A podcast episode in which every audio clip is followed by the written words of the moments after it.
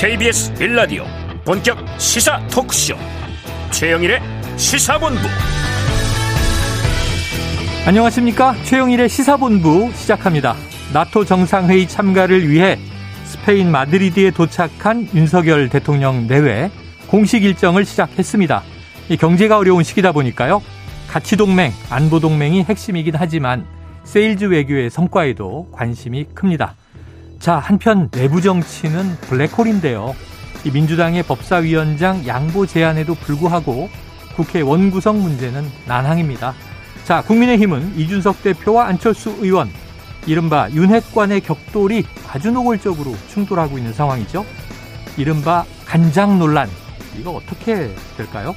자, 민주당은 다가오는 전당대회에서 새로운 리더십, 새로운 비전을 보여줄 수 있을지 숙제가 커지는 가운데 박지원 전 비대위원장이 당대표에 도전한다, 아니다, 최고위원에 도전한다.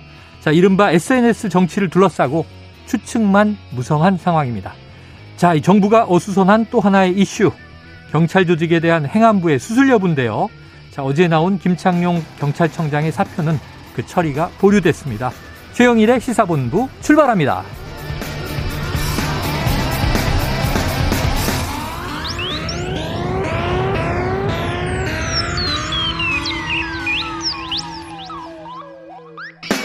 네, 오늘 핵심 뉴스를 한입에 정리해드리는 한입뉴스 기다리고 있고요.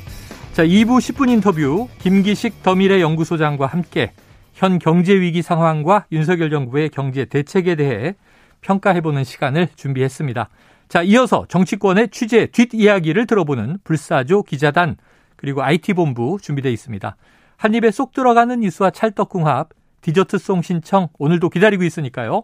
오늘 뉴스에 어울리는 노래가 있다 싶으시면 문자 샵 9730으로 자유롭게 보내주세요. 오늘의 디저트송 선정되신 분께는 치킨 쿠폰을 보내드립니다. 많은 참여 부탁드리면서 짧은 문자 50원, 긴 문자 100원입니다.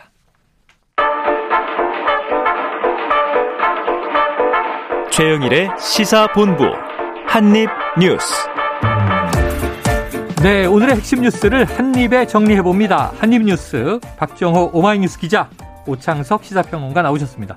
어서 오세요. 안녕하십니까. 자, 대통령, 대통령 내외는 지금 이제 해외 순방 떠났고요. 추경호 경제부총리 높은 임금 인상 확산 조짐이 있다. 이거 매우 우려한다. 자제해달라. 어떤 메시지가 나온 겁니까? 네, 추경호 장관이 오늘 한국경영자총협회 이 회장단을 만났습니다. 음. 회장단, 그러니까 뭐 삼성, 현대, LG, 롯데, SK 등등에서 27명 기업 인사들이 참여를 했는데요. 네.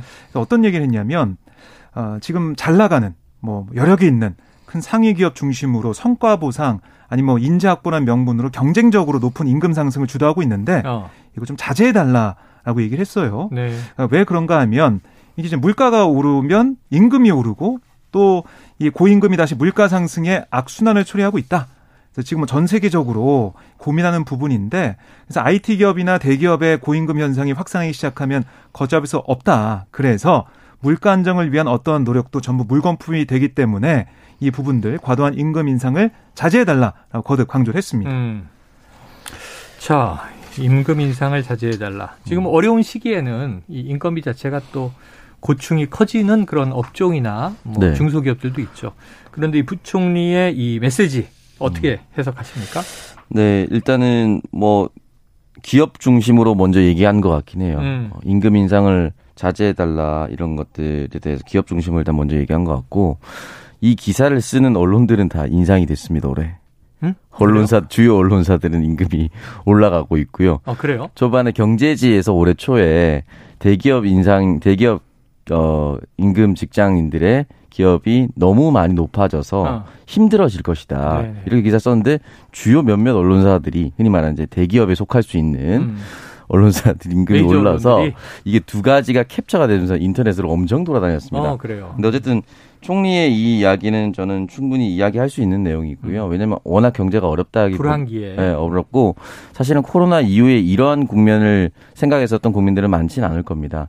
돈이 풀렸던 것을 다시 쪼여서 금리가 인상될 거라고 생각했었지만 갑자기 전쟁이 발생한다든지 네. 이런 것 때문에 모든 원자재들이 갑자기 오른다든지 이런 걸 예상했던 사람들이 없었을 거라고 생각이 들고요. 그렇기 때문에 이런 부분에 있어서는 쪼일 수 있는 메시지는 부총리 스스로 할 수밖에 없었던 상황이 음. 아닌가라는 생각이 듭니다. 자, 근데 이게 고민이 좀 있어요. 예를 들면 대기업하고 뭐 여력이 좋은 기업만 임금을 올리고 뭐 중견기업 이하 네. 힘든 네. 뭐 작은 기업들은 임금 못 올리고 네. 그럼 양극화가 심화되는 거잖아요. 네. 음. 근데 또 어떤 문제가 있냐면 우리 대기업이 경쟁하고 있는 주로 외국 기업들.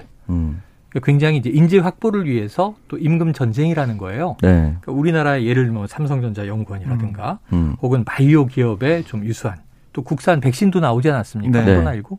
근데 이런 인재들을 해외 기업들이 더큰 음. 연봉으로 데려가면 그렇죠.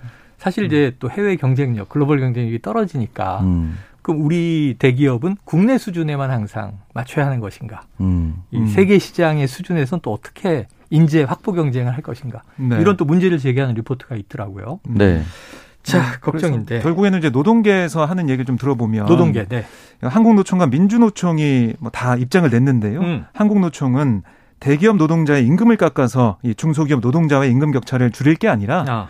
대기업과 중소기업 간 불공정 거래 관행을 개선해서 중소기업 노동자의 임금을 올려야 한다. 네. 그러니까 하향 평준화가 아니라 상향 평준화 가는 길을 찾아야 된다. 이렇게 지적을 했고요. 음. 민주노총도 이 한국 경제 구조적 모순을 좀 가리는 그 추 부 총리의 발언이 아니었냐. 이렇게 얘기를 하면서 모든 책임을 임금에 돌리는 그런 모습이다라고 음. 지적을 했어요. 결국에는 최저임금을 인상해서 고물가 상황에서도 저소득 노동자의 생계를 보장하는 게 먼저다. 라고 얘기를 했습니다. 그래요. 자, 노동계 입장은 또 그렇고 결국은 이제 대기업의 임금을 깎아서 맞추는 것이 아니라 상생 기류를 만들어 달라. 음. 자, 그런데 이제 해마다 용암때 결정되는 게 있죠. 음. 내년도 최저 시급, 이른바 우리가 얘기하는 최저 임금, 지금 원래 결정이 돼야 되는 시점이 다가오고 있는데 오평님 이거 지금 어떻게 되고 있습니까? 네, 일단 최저임금 위원회가 있습니다. 28일 아, 오후 3시 오늘입니다. 정부 세종청사에서 7차 전원회의를 열기로 했고요. 내년도 최저임금 수준에 대한 논의를 하기로 했습니다. 다만 중요한 것은 노동계가 제시한 금액과 그리고 경영계가 제시한 요구 금액이 늘 차이가 났고요. 음, 음. 올해 역시나 차이가 납니다. 노동계는 올해 최저임금 9,160원보다 1,730원, 약 18.9%를 올린 시간당 1,890원을 요구를 했고요. 음. 경영계는 올해와 같은 시간당 9,160원을 최초 요구안으로 음. 제시한 상태입니다. 사실상 동결을 얘기한 상태인데요. 네, 이 네. 부분에 대해서 차이가 굉장히 크죠.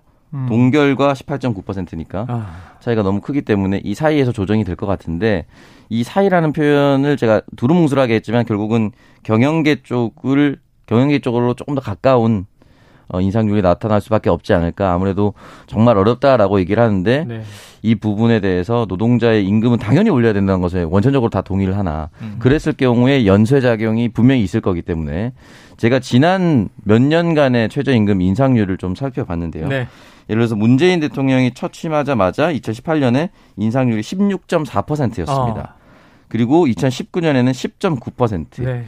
두 해 연속 10% 이상대의 인상률을 기록을 했더니 음. 어떤 일이 발생했냐면은 그 당시는 코로나가 오기도 전이었고 네네. 네. 전쟁이 있기도 전이었음에도 네. 불구하고 참 쉽지 않다 음. 이런 얘기가 많았습니다. 그래서 좀 속도 조절을 해달라라고 해서 2020년에 인상률이 2.9%로 급감해 버립니다. 네, 네. 근데 중요한 거는 2020년에 코로나 19 때문에 힘들어서 그랬던 거 아니냐라고 말씀하시는 분들도 있겠지만 중요한 건 지금 시점에 인상합니다.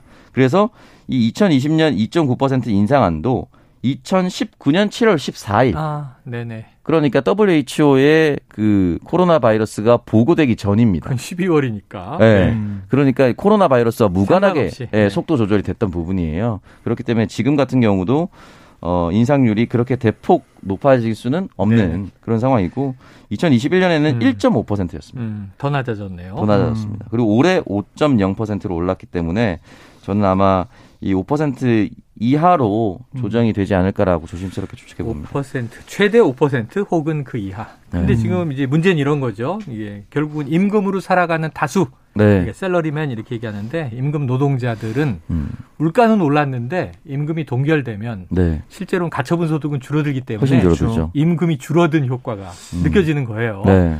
거기다가 또 금리 올라서 음. 만약에 대출이 있는데 이자 비용 높아진다. 음. 그럼 이중고에 또 시달리는 거예요.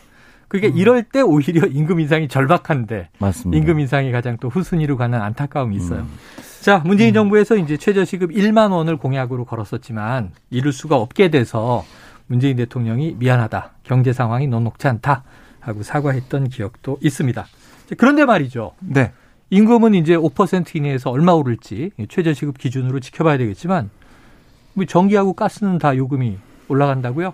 네, 어제 이 정부에서 발표를 했죠. 그러니까 한국전력이 이 지금 보면은 이 연료비 조정 단가 조정을 안 하다가 이번에 지금 한 겁니다. 네. 그래서 5원을 올렸어요. 음. 어, 킬로와트 시당 5원 인상한다 밝혔는데 이 분기당 원래 3원으로 정해져 있는 거거든요. 네 연료비 조정 단가 조정폭 이걸 연간 최대 조정폭 5원까지 올리게 된 겁니다. 음. 아, 그렇게 되면 얼마나 이 전기 요금이 늘어나느냐? 4인 가구 기준으로 보면 아, 월 이제 1,535원을 더 내야 되는 거예요. 네네. 그리고 이게 끝이 아니라 도시가스 요금 같은 경우도 이게 이제 메가줄당 1.11원 오른, 그러니까 주택용은 7%, 일반용은 7.2에서 7.7% 각각 인상이 됩니다. 음. 다음 달부터 가구당 평균 도시가스 요금 2,220원 오르게 돼요. 그러니까 뭐 4인 가구 생각을 해보면 한 달에 평균 3,500원이 더 부담을 할 수밖에 없는 상황이 됐다. 그렇게 보시면 되겠습니다. 자, 가스 요금 여름에는 이제 세게 안 느껴지지만 겨울이 오면 네. 세게 느껴집니다. 여름에는 이제 전기세죠. 에어컨들을 많이 또 돌리게 되니까 음. 전력 수급 문제도 있고. 자, 물가는 오르고 임금은 어떻게 될지 모르고 지켜볼 상황입니다. 자, 정치권에서 이런 문제 해결해 줘야 되는데 지금 아, 이게 민주당이 오늘 오후에 임시국회 소집 요구서를 제출할 예정이다. 자, 원구성 언제 어떻게 됩니까? 네, 지금 민주당에서 오늘 1시 40분에 7월 임시국회 소집 요구서를 제출하기로 했어요. 음. 이렇게 되면 7월 1일부터 임시국회 회기가 시작되거든요. 네. 그이 말은 뭐냐면 본회의를 열 수 있다는 거예요. 예. 그리고 본회의가 열리면 출석한 의원 가운데 최다선이 임시의장을 맡아서 새 국회의장을 뽑는 걸로 음. 후반기 국회 원구성 절차를 시작할 수가 있습니다. 네. 그래서 이 민주당이 사실은 지난주에 이제 법사위원장 자리를 양보하겠다라고 얘기하면서 국민의힘에 어 그럼 원구성 빨리 하자라고 음. 제안했지만 이 법사위원장 자리를 주면서 두 가지 조건을 걸었어요. 네. 그 하나는 이 사개특위 이 구성 문제, 예. 그 다음에 또 하나는 이 검찰 수사 기소권 분리 법안 관련해서 헌재 소송 했던 거그 취하해라 음. 이렇게 얘기를 했는데 국민의힘에서 그걸 받지 않으면서 다시 더 이제 꼬인 상태가 됐다가 민주당이 이제 단독으로 국회를 좀 여는 방향으로 가고 있다라고 보시면 되겠습니다. 원래 어제 오전까지 국민의힘은 답을 달라 네. 시한을 못 박았던 것 같아요. 네. 시한이 지났고 응하지 않는다면 민주당 단독으로라도 본회의를 열겠다. 자 그러면은 오평론가님 국민의힘도 입장이 있겠죠? 네. 뭐 어, 뭐라고 하고 있습니까? 일단 권성동 원내대표 같은 경우는 민주당이 일방적으로 본회의를 소집한다면 음. 이는 입법 독주의 재시작의 신호탄이 될 것이다. 라고 이야기를 했습니다. 이게 2020년 전반기 국회에 재연이 될까 우려스럽다. 음. 2020년 전반기 국회라는 것은 2020년 4월 총선이 끝나자마자 민주당이 절대 다수당이 되고 나서부터 상임위 배분을 놓고 음. 굉장히 이제 많이 싸우지 않았습니까? 네네. 그래서 그 당시에는 이제 미래통합당이었는데 국민의힘 전신 이름이 다 빠져서 우리 상임위 안 맞는다 이렇게 어. 할 정도로 국회 사실 공전하고 네. 있었는데요. 지금 그 비슷한 상황이라라고 권성동 원내대표는 얘기하고 있는 상황이고 국회의장이 공석인 상황으로 의사 일정을 작성할 주체가 없다. 음. 그리고 국회법상 본회의 개의 근거 규정 역시 없다라고 이야기를 남겼습니다. 음. 물론 이제 법률가로서 또는 원내대표로서 이렇게 얘기를 할 수는 있는데요. 국민들이 바라보기에는 저희가 처음 다뤘었던 주제, 최저임금 어떻게 할 것인가, 음. 전기요금 어떻게 할 것인가, 그리고 고물가인데 어떻게 할 것인가에 대한 논의도 국회 책임도 충분히 있고 국회에서 음. 풀어내갈 것들이 많습니다. 예를 들어서 지금 전기요금이 네. 2021년부터 6분기 연속 동결에 가까운 조치였어요. 아하. 그랬다면 그때 문재인 대통령 당시 시절이었는데 코로나19로 힘들기 때문에 이런 거 올리면 국민들이 굉장히 힘들 것이다. 음. 이렇게 얘기를 한 이후로 이제 동결이 된 거거든요. 근데 그 당시 야당이었던 국민의힘이 무슨 소리냐 이렇게 동결하면 한전 적재한다 음. 이렇게 얘기 못 합니다. 네, 네. 그럼 정당 지지율 어떻게 됐겠어요? 음. 근데 지금 와서 동결을 더 이상 막아둘 수 없기 때문에 올리는데 이거 문재인 정권에서 막아놓기 때문에 이랬다 이렇게 얘기할 수 없어요 또 음. 그렇다면 국회의 책임 국회로 시간을 가져와서 대통령은 순방을 하고 있지만 국회에서 집권 여당으로서 할 수 있는 것은 무엇일까요?라는 얘기를 음. 빨리빨리 해야 됩니다. 당장 뭐 법률 때문에 뭐가 안 된다, 법률 때문에 뭐가 안 된다. 물론 법률을 위법성이 있는 것을 하라는 것이 아니라 음. 좀 책임 있는 일단은 만나 봅시다. 만나서 일단 할 수 있는 건 합시다. 그리고 지금 회의 회기가 안 열린다고 해서 법안 통과가 안 되는 거 아니거든요. 음. 법안 발의 안 되는 거 아닙니다. 네. 법안 발의할 수 있어요. 그러니까 이런 부분에 있어서는 조금 더 국회도 국민을 좀 더 생각을 해서 움직였으면 좋겠습니다. 그래요. 자, 박홍근 민주당 원내대표 지금 공항 체크인이 아니고 국회 체크인이 급선무다 이런 또 표현을 썼는데 네. 아마 이 대통령 해외 순방을 좀 비유한 네. 거겠죠?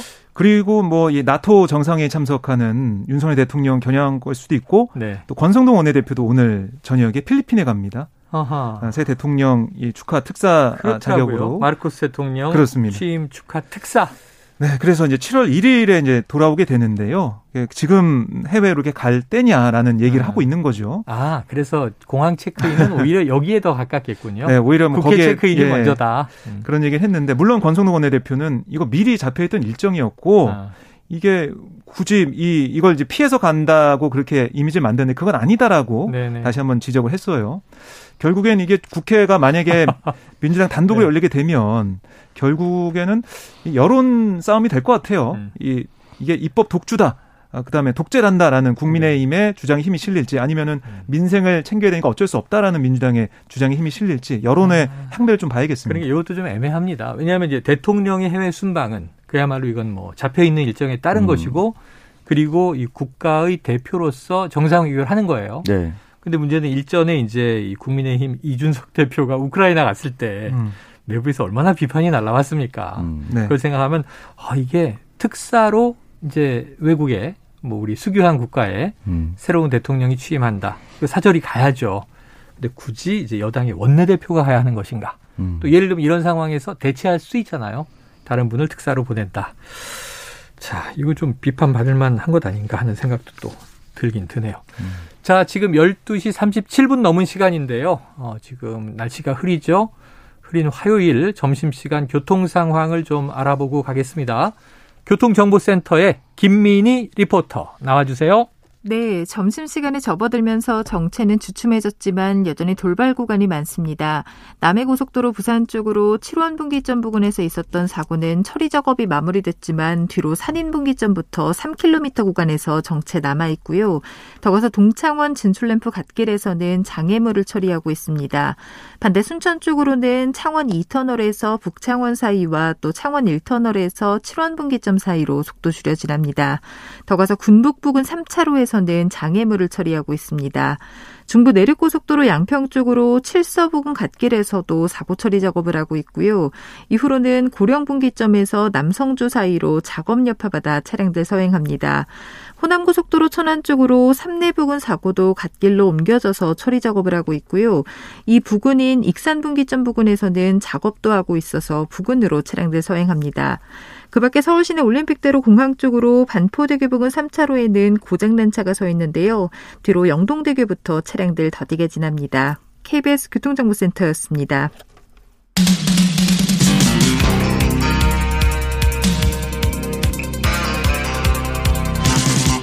최영일의 시사본부.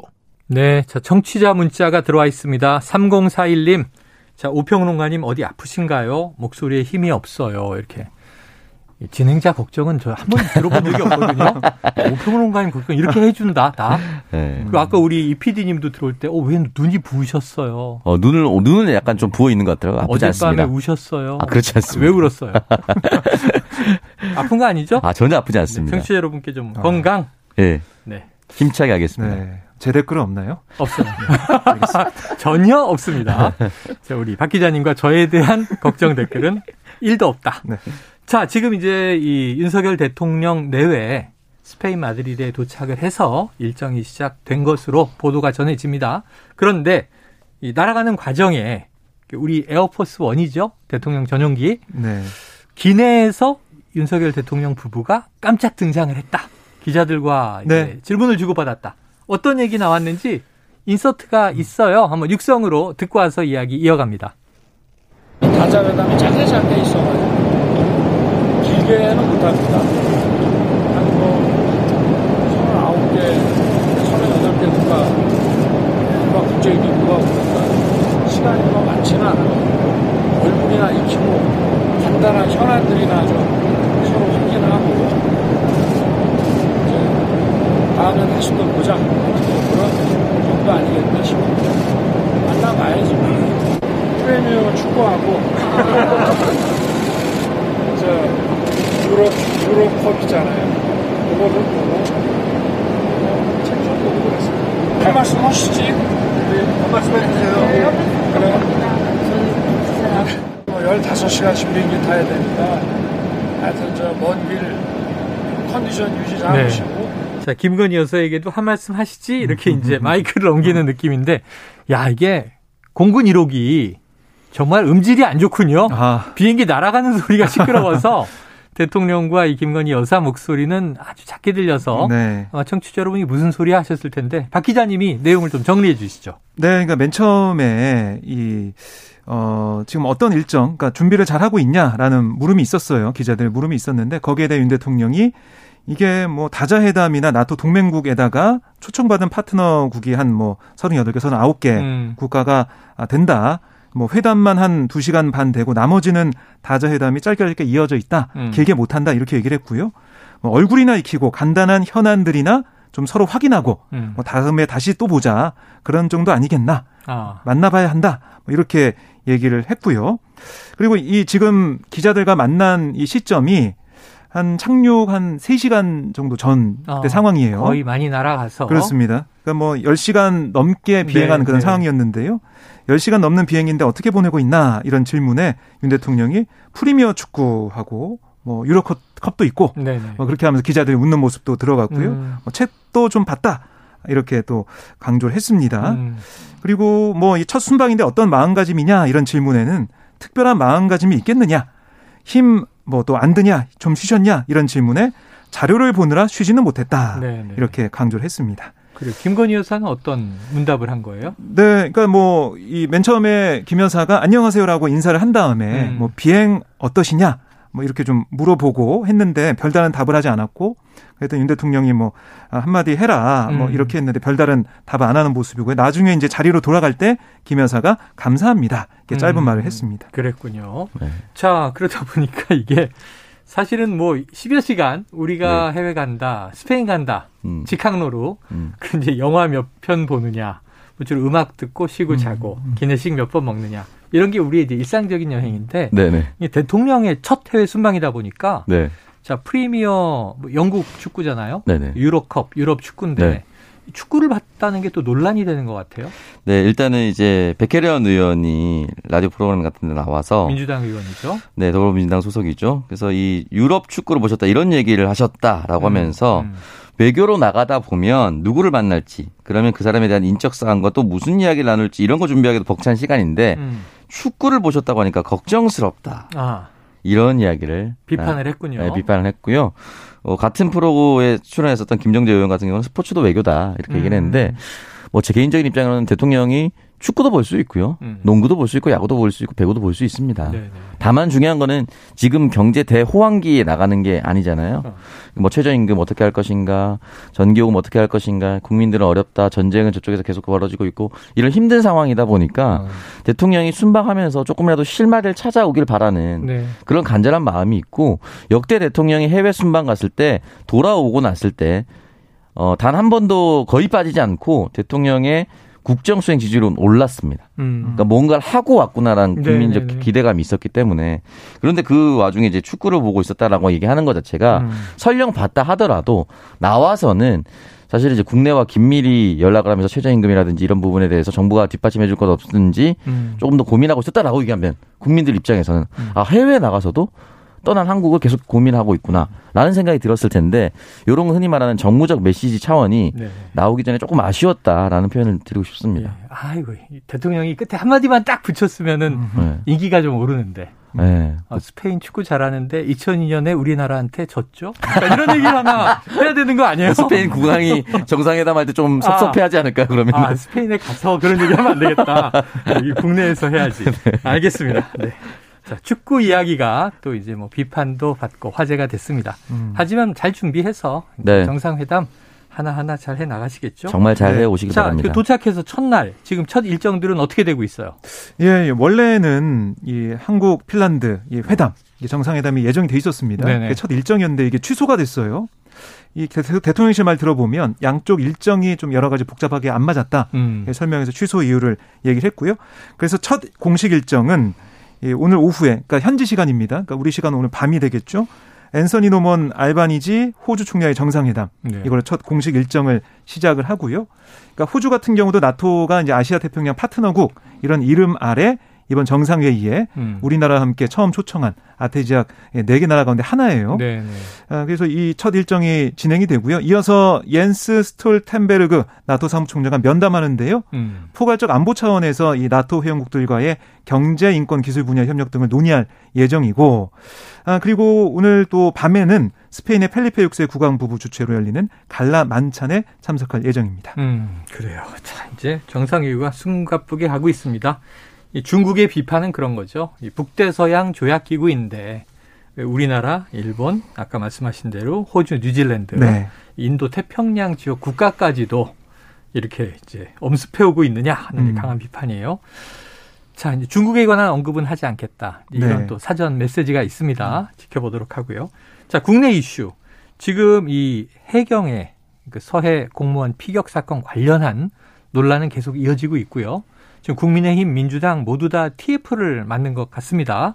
그런데 민주당 김병주 의원이 또 강한 메시지를 하나 냈네요.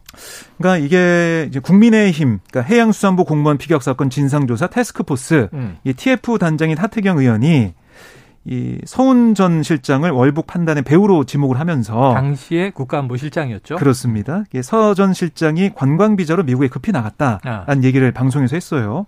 아, 그 얘기에 대해 이제 김병조 의원이 반박을 했는데요. 음. 아니 이 서훈 전 실장은 이 해경이 이 판단을 사실상 뒤집는 발표를 한 16일에 앞서서 미국으로 떠났다. 어. 서전 실장과 해경의 발표를 연관 짓는 것은 잘못됐다라고 어. 주장을 했습니다. 도피라고 했으니까. 그렇습니다. 이 도피한 게 아니다라는 그런 주장은 인신 공격이다라고 네. 비판을 했고요. 그리고 뭐 서전 실장의 비자는 방문 비자다. 음. 아, 이 미국 연구소에 초청을 받아 간 건데 지금은 사전 답사 형식으로 가서 연구원으로 머무를 아파트 등을 구하는 것으로 들었다. 음. 이렇게 설명을 했습니다.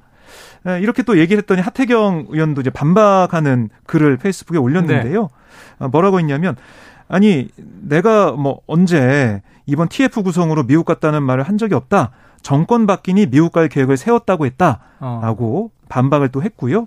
또 연구원 간다면서 이 제2원 비자가 아니라 관광 비자를 출국했다고 한다. 그러니까 이 김병주 의원이 서전 장관이 이 방문 비자로 갔다고 하는데 뭐이 제2원 비자, 관광 비자 모두 방문 비자다라고 음. 강조하면서 반박하는 모습을 보였습니다. 네.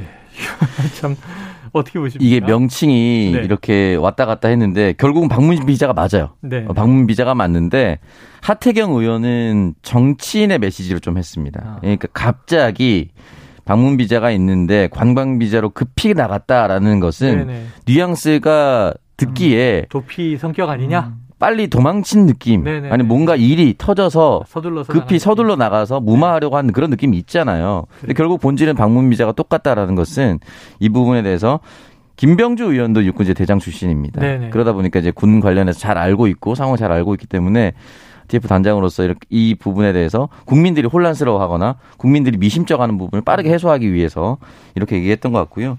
이 부분에 대해서 그래서 서운 전 실장이 나가다가 안 들어오고 뭐 조사 받는데 안 받고 이러지 않을 거라고 저는 생각합니다. 음, 그렇기 네. 때문에 이 부분은 추이를 살펴봐서 급히 나갔다는 것을 계속 키워가지고 이게 뭐 뭔가 숨기려고 한다 이런 쪽으로 몰아가지 않았으면 좋겠어요. 그러니까 팩트와 진실 중심보다 정치권에서는 자꾸 네. 이제 또 의혹을 제기하고 네. 그것을 방어하고 이러다 보니까 이래갖고 자꾸 정쟁화 된다고 우리가 비판하는 거잖아요. 음. 자 검찰이 서해 공무원 피살 유족 내일 고발인 조사를 시작한다고 하니까 이거는 조금 이제 조사와 수사를 통해서 네. 엄정한 진실이 밝혀지기를 저희가 기대해 봅니다.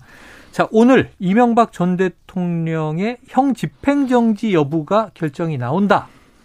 이거는 네. 이제 이, 이 대통령 측에서 신청을 한 거고. 그렇습니다. 오늘 이걸 법원이 판단하는 겁니까? 네, 오늘 아마 좀 오후 늦게 나올 것 같아요. 음. 왜냐하면 수원지검이 이 관내 형집행정지 신청권을 다 심의하는데 뭐 여러 건이 있기 때문에요. 다 심의한 다음에 결과를 발표할 예정입니다.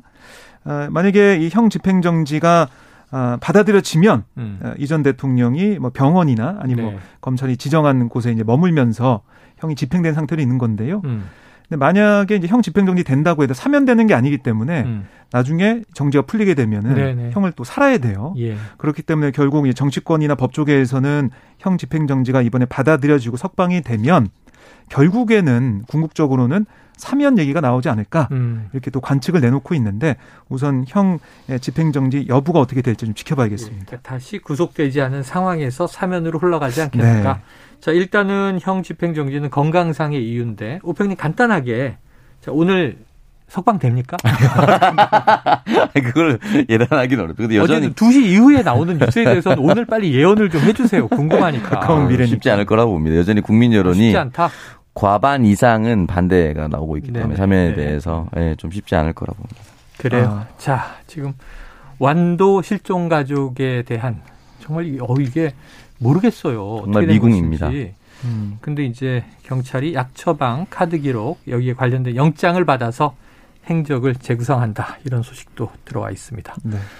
아, 참 오늘 뉴스들이 많네요. 정리가 다 됐는데 어, 지금 완도 가족 부분에 대해서는 네. 이게 좀 나올까요, 진실이?